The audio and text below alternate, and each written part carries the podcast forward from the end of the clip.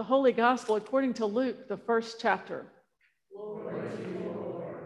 Mary said, My soul magnifies the Lord, and my spirit rejoices in God my Savior, for he has looked with favor on the lowliness of his servant. Surely from now on, all generations will call me blessed, for the mighty one has done great things for me, and holy is his name. His mercy is for those who fear him from generation to generation. He has shown strength with his arm. He has scattered the proud in the thoughts of their hearts. He has brought down the powerful from their thrones and lifted up the lowly. He has filled the hungry with good things and sent the rich away empty. He has helped his servant Israel in remembrance of his mercy, according to the promise he made to our ancestors, to Abraham and to his descendants forever. The gospel of the Lord. You, I invite you to be seated.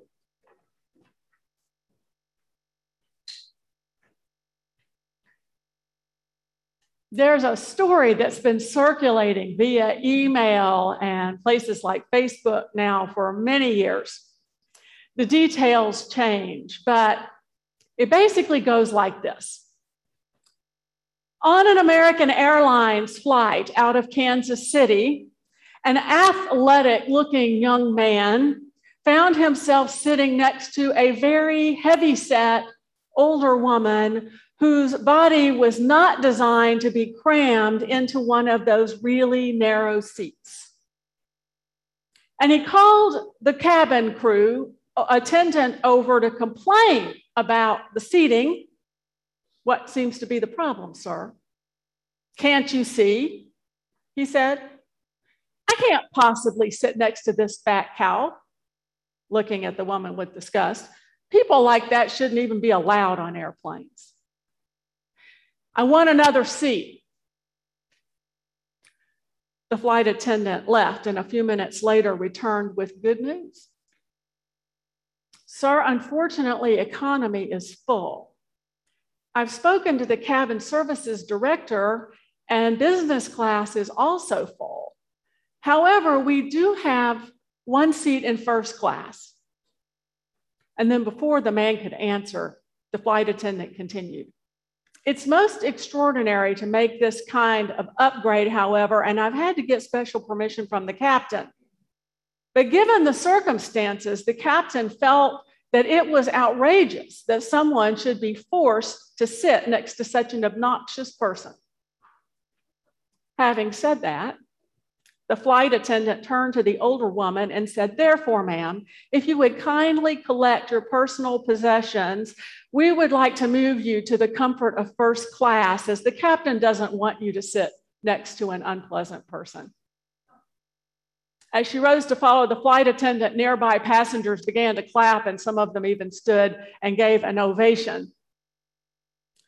That story gets told again and again on the internet because it lifts our hearts. It's a story of hope, a vision of justice, a celebration of vindication and righteousness, where the oppressed are vindicated and the oppressor is left to squirm. Mary's song, the Magnificat, is the song of the oppressed. It's a celebration of vindication and righteousness in a world where poor young girls in backwater villages go unseen by the powerful elite and never get their names recorded. God looks on the lowly and chooses Mary to be the mother of Jesus, who will be called the Son of God. In a world where women's names are rarely recorded, in writing, Mary's name will be known and her song sung throughout history. My soul magnifies the Lord, she sings jubilantly, and my spirit rejoices in God, my Savior, for he has looked with favor on the lowliness of his servant. Surely from now on, all generations will call me blessed. Because God looks on the lowly and the powerless with favor and gives strength to the weak and brings down the proud, because God fills the hungry with good things and sends the rich away empty, she sings, for God is merciful and God's promises are sure. In this radical reversal of all things, God's kingdom will be made right, at least from the perspective of the poor Justice will be done and all our questions will be answered. So Luke begins the story with an elderly, infertile couple having a child named John who becomes the baptizer who prepares the way for Christ. And an unmarried teenage peasant girl becomes the mother of Jesus, the Son of God, and God's angels will announce the birth to smelly shepherds way out in the boondocks who are tending their sheep while King Herod and the chief priests at the temple in Jerusalem remain clueless. It's the upside down kingdom of God where nothing is like the kingdoms of this world. And so, if you're on the bottom, if you're feeling picked on, if life doesn't feel fair, it is time to celebrate. Because the big guy may be ahead, but he's going to finish last. Our day has come, Mary says. Jesus proclaimed this upside down kingdom with everything he said and everything he did. Jesus enters Jerusalem on a donkey in the exact same moment that the emperor is entering Jerusalem on a big white horse. He is going to be crowned with a wreath of thorns when the emperor is crowned with laurel wreaths. But all of heaven and earth are under his jurisdiction. One day after church, he looked up in a tree and called this short man and said to him, I'm going to your house today, Zacchaeus. The man was a tax collector we remember Zacchaeus' name, but we don't know the names of the Pharisees or the Sadducees and the other in crowd people. For the Lord has done great things for me, Mary sings. The Lord has looked with favor on the lowliness of his servant. Surely from now on, all generations will call me blessed. Jesus doesn't just do unexpected things, he tells unexpected stories kingdom stories. A man was walking on the road from Jericho. He's attacked by bandits who beat him, steal his clothes, and leave him dying in the gutter. A rabbi walks by and seeing the man crosses to the other side of the road and passes him by. A Levite does the same. And then a Samaritan, we're all supposed to go, ooh, a Samaritan?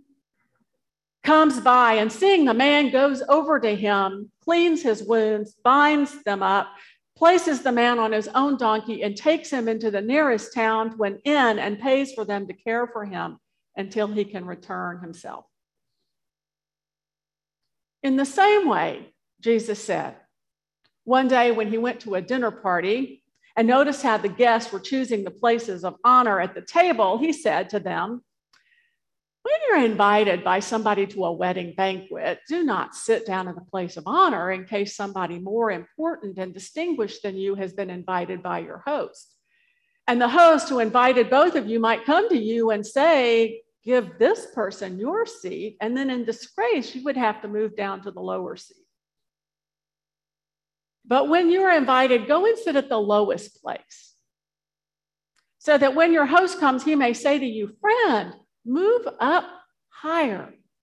And then you will be honored in the presence of all who sit at the table with you. For those who exalt themselves will be humbled, and those who humble themselves will be exalted. And then he turned to the host who had invited him to the dinner party and said, When you give a luncheon or a dinner, don't invite your friends or your brothers or your relatives or your rich neighbors in case they might invite you in return and you would be repaid. No. But when you give a banquet, invite the poor, the crippled, the lame, and the blind.